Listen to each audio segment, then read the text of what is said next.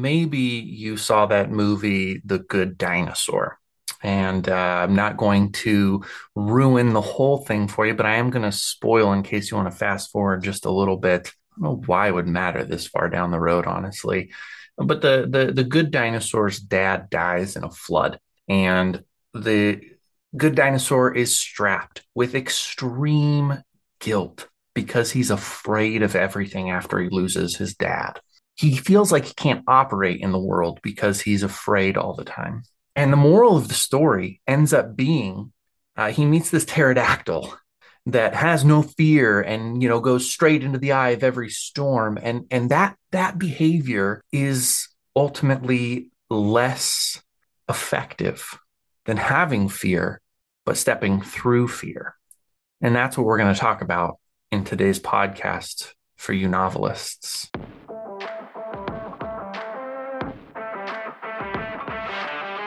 Hey, I'm the Reluctant Book Marketer, and I've got just one question for you. Do you see your novel as $1 million asset? Because if you don't, and you want to, you're in the right place.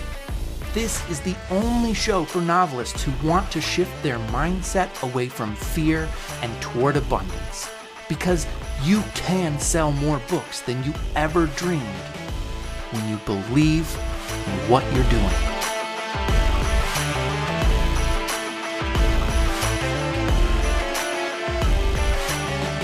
It's so easy to think that fear is the enemy because when we're afraid, we freeze. Fear classically does one of two things. It either causes us to puff our chests up, get forward, and go for the big swing to fight, or causes us to cower, to back up, to flee, to run away. Fight or flight, classic. The problem is, there is a third option. There is to exist with fear. And that's the secret. That is the key to being successful, not just as a novelist, not just as a best-selling novelist, but as a person. To receive fear, to allow fear to be what it is, which is a source of information, and to take that fear and to use it as our superpower. I think a lot about superpowers right now. I think it would be difficult not to, with all of the movies that are coming out from the different comic giants. But I think a lot about superpowers and realizing that every comic was written based on a superpower that somebody wanted to have, or in fact did have. When you see Michael Jordan, and sorry for all of you people who grew up on LeBron James, I've never seen him in a dunk contest. I'm sure he's great, but I remember Michael Jordan launching from the free throw line. And that image is seared into my brain because honestly, it seemed to defy physics. He flew. And so that's my Superman. There are people who can be chained to two jets with their arms, and the jets can put all of their torque and force and engines driving in the opposite directions, and it doesn't rip their arms off. I don't even understand. Again, it defies physics, but it is the Man of Steel, super strength, super strong, hulking power. I imagine that the first time Michael Jordan thought about trying to slam dunk a basketball from the free throw line, he felt at least a moment of fear. In fact, whatever he says at this point in his career, I guarantee you the first time he thought about it, he felt fear, a momentary fear that he would fail or that he would twist his ankle, whatever it might be. I know it's hard to think of him as a human being at this point. You might even have a hard time thinking of him kindly because he was apparently quite a jackass to his teammates, but he did things that no one else has done before in ways that no one else will ever do them again. I imagine that the first time somebody said, you know what, I'm going to go ahead and chain my arms to two jet planes and let them try to fly away, and I'm going to try to hold them in place, that person probably worried a little bit about having their arms literally ripped off. We know that a chimpanzee can physically do that to a human being, so two jet planes seem like a fairly significant risk. And maybe you're wondering, what does this have to do with novels? Well, it has everything to do with novels, whether you're just now sitting down to finally write it. I am mostly speaking to those of you who are really set now on publishing your novels. But if you're listening to this and you haven't written one, but you know that you want to and that you eventually want to sell it to readers, this is for you. And actually, it might even be more timely because you're afraid of marketing. You're afraid of putting yourself out there. You're afraid of putting your stamp of approval on the book. You're scared of a lot of different things. And that's a good thing because it teaches you something very important. Fear tells us that our experience or the experience we're about to enter into is valuable. Think of it like bold text in a book or underlining or bold and underlining if you're scared enough. Pay attention. This moment means something. That is what fear is telling you. The same way that excitement is telling you that something is great. Many people will say that the best part of the weekend is actually about 3 p.m. on Friday afternoon while they're still sitting in their chair at work. Because the anticipation of having a couple days of rest, a few drinks that evening, hanging out with friends is so good. It feels so delicious to expect and anticipate that. That's excitement. Excitement is the best part of the actual event, and it precedes the event. Fear is that same thing. Fear is a different physical feeling, a different mental feeling, a different spiritual feeling, but it's doing the same thing. It's saying, "Ooh, this is big. This is going to be big." So there's nothing wrong with feeling fear. In fact, if you are like the pterodactyl in The Good Dinosaur, and you feel no fear, that you've truly, literally banished fear, you are at a disadvantage from everyone else. If you have the opportunity to meet Ryan Gosling, is he a big deal anymore? I don't know. But if you have the opportunity to meet him and you don't feel nervous, I think something's broken with your endocrine system. Okay, that's inside the body. It produces all the cool chemicals that make you feel good and bad and happy and sad and angry and mad. I could just keep rhyming, although that wouldn't be so rad. Fear. It is a superpower to have it. And there have been a lot of movies and a lot of books and a lot of poems, epic poems, video games, all based on fear. Because when you can have it, when you can control it, when you can aim it, when you can confront it, when you can stand in the face of it, you can achieve anything. If you waste all of your life and all of your energy and all of your time on overcoming fear, then you will fail. You cannot accomplish everything. You cannot do everything because you'll so get out of whack that when there's a moment that's really important, you won't even understand how important it is because you've mastered fear. We don't want to master fear. We want to befriend fear. We want to welcome fear. Thank you for the information, endocrine system. Thank you for letting me know that this moment matters. And there are going to be some of you listening right now who are like, I'm scared of everything. I'm like the Good Dinosaur. I'm afraid of everything. I'm paralyzed because every choice scares me all the time. And so I'm stuck in indecision. Same problem. It's no different. You don't need to overcome that. But like an alcoholic, and I know some of this from personal experience, my relationship with alcohol is gotta be like right there. If I'm able to drink, it's just barely. I'm probably not able to drink, but for any of you listening and knowing, that's the same thing. Okay. You get up on stage and you think you need a couple drinks to take the edge off. I've been there, a couple more than a couple drinks to take the edge off. But because I didn't make a relationship with fear, instead I tried to tamp it down, to get rid of it, to push it to the side, to move through it, I didn't learn how to befriend it. And so I can't deal with it. And so I am always stuck in fear. And you're the same. It's because you've done things to try to dismiss fear, to move fear away, that now you're scared of everything. You don't need to overcome it. That's what you've been trying to do and failing at. You need to befriend it. So say to fear right now, I welcome you in my life, fear. I thank you for telling me what I need to know, and start working on moving with fear in the room, hand in hand. you have an opportunity right now to befriend somebody in your sphere, whether it's through Twitter. I love talking about Twitter. Twitter is an amazing place to meet writers, especially whether it's on Instagram, TikTok, YouTube, God forbid, in person. Go to some events, you know, put on something a little nicer than this silly periodic table t-shirt that I'm wearing right now, and go out and meet some people IRL. Yeah, in real life. That's right. Real life. Meet them, befriend them. If you're afraid, just hold hands with the fear. You can even introduce them to them. They'll probably look at you funny if you're like, hey, Bob, this is my buddy Fear right here. He's happy to meet you too. Don't do that. Definitely don't do that. That's actually, you might get a bad reputation. So just, you know that fear is right there with you.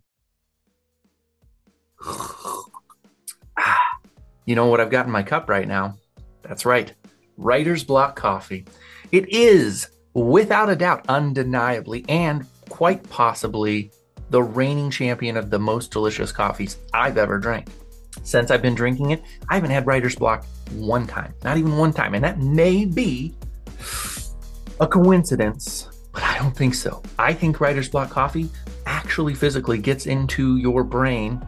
I don't know how it passes the brain-blood barrier, but it must, because, I just never have writer's block anymore. And the caffeine, I think it might even be superior. It's because the beans are sun-dried, okay? The cherries are picked off the tree and they're put on a big tarp or something, and then they're sun-dried until the flesh just like melds with the cherry pit, the stone, and then they shake it or something, or I can't remember exactly the process. You should listen to the episode of the podcast where I interview Ben Sobiek, who is the creator of Writer's Block Coffee and the Writer's Glove. And then when you love that story and you're so excited to drink the best coffee on the market, what you need to do is check the show notes, the links here, click on them, use the code at checkout TRBM to get 10% off Writer's Block Coffee or Writer's Glove if you get cold hands in the winter. It is chilling up here in the north, the Midwest north, the northern Midwest. You're gonna wanna stay nice and warm, juicy warm.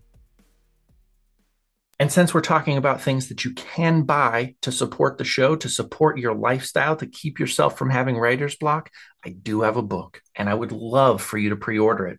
So listen up. Two things here, okay? This is important. I know it's a longer step away from the podcast, but I really want to get it in for you.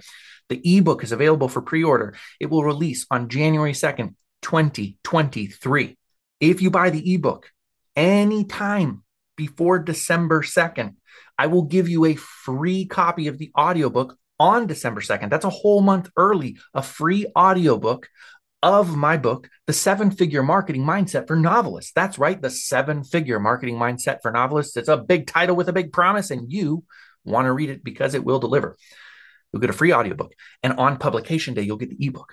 Or here's option number 2. I will have a physical copy of the book available for pre-order in just a few days. And when that is available, I will drop it in the links.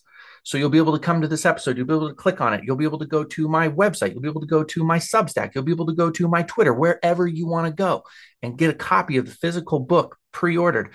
When you do that, and this is only for pre-orders, when you do that, I am going to deliver an ebook to a novelist of your choice, free of charge. You get an ebook to the novelist of your choice, free of charge. So those are the two offers, okay? Buy the ebook, get a free audiobook, or buy the physical book, and I will give a free ebook to any novelist of your choice. You just have to let me know who it is. All of this must be emailed to me, proof of purchase, so that you can get your freebies.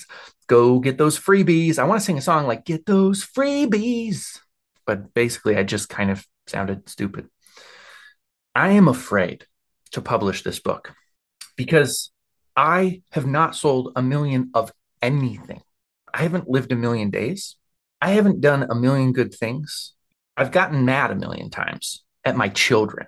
They're tough. Kids are tough, folks. If you have them, you know what I'm saying. You know what I mean? I'm afraid to publish this book because in my head, I believe that everybody is saying, like, this Jody cat, you know, he seems nice enough, but we'll really see where the rubber hits the road, so to speak, metaphorically speaking. Can he actually sell 1 million copies of The 7-Figure Marketing Mindset for Novelists? And The answer is absolutely I can and I will. I don't know the timetable yet. I will admit to you that selling books is really challenging. Getting momentum is really challenging, and building a brand in your name is really challenging. That doesn't mean you shouldn't do it, okay? I'm going to publicly disagree with anybody who says that you should have reasonable goals because you'll burn out otherwise. I would say, in fact, it's the exact opposite. It feels a whole hell of a lot worse to have a reasonable goal and not meet it than it does to have a huge goal and realize that you have to increase your effort. We just talked about that, okay? Increase your efforts. Don't decrease your goals. Set big goals. If there's a future that you envision for yourself, then that's what you want to go after, okay? And this is the one thing that I can tell you about fear that I have learned. And if you believe me and you embrace this, it will change your life, because it changed mine and it's changed a lot of people's. I learned it from somebody else who taught it to somebody else who taught it to somebody else. This is just a heritage of truth right here, okay? I have some massive goals, and a couple of them is I'd like to have a full beard, okay? I have these huge holes in my beard. If you're watching on YouTube right now, you can see the holes in my beard. Otherwise, just take my word for it. And I also wear glasses. I need this prescription. I am so blind without my glasses. It's concerning. One of my goals is to have enough money that I can get laser eye surgery, or somebody says PRK is better. I'll do a little more research when I get closer. And to get beard implants.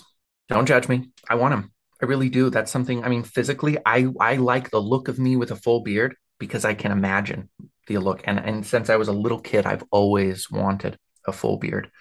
I'm serious.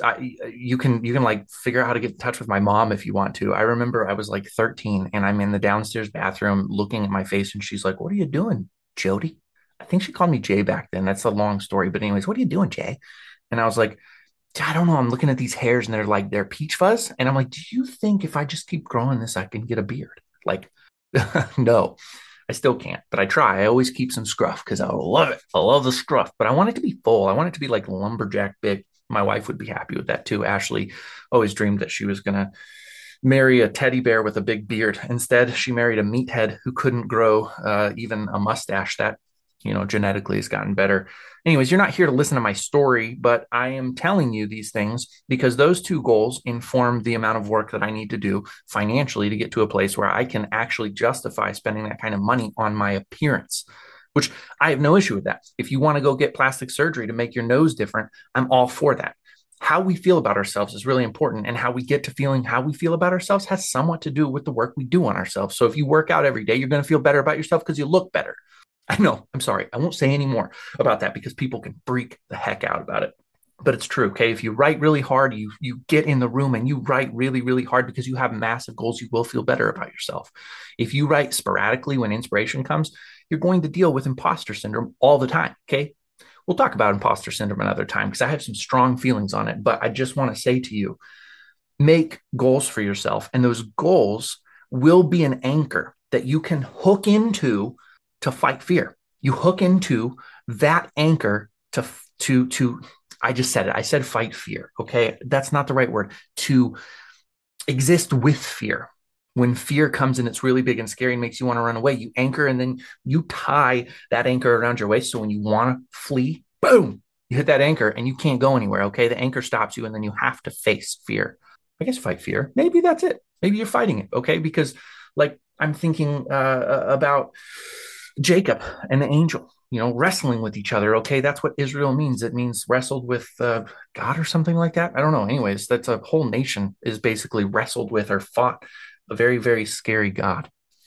I'm riffing at this point and enjoying it. So I hope that you're getting some value. Typically I try to keep this to about 14 minutes, but I have feelings. I've got the feelings here. Okay. Another one of my goals, a ridiculous goal that I have that a lot of you will probably turn the off button on for, is I want to be 100 millionaire.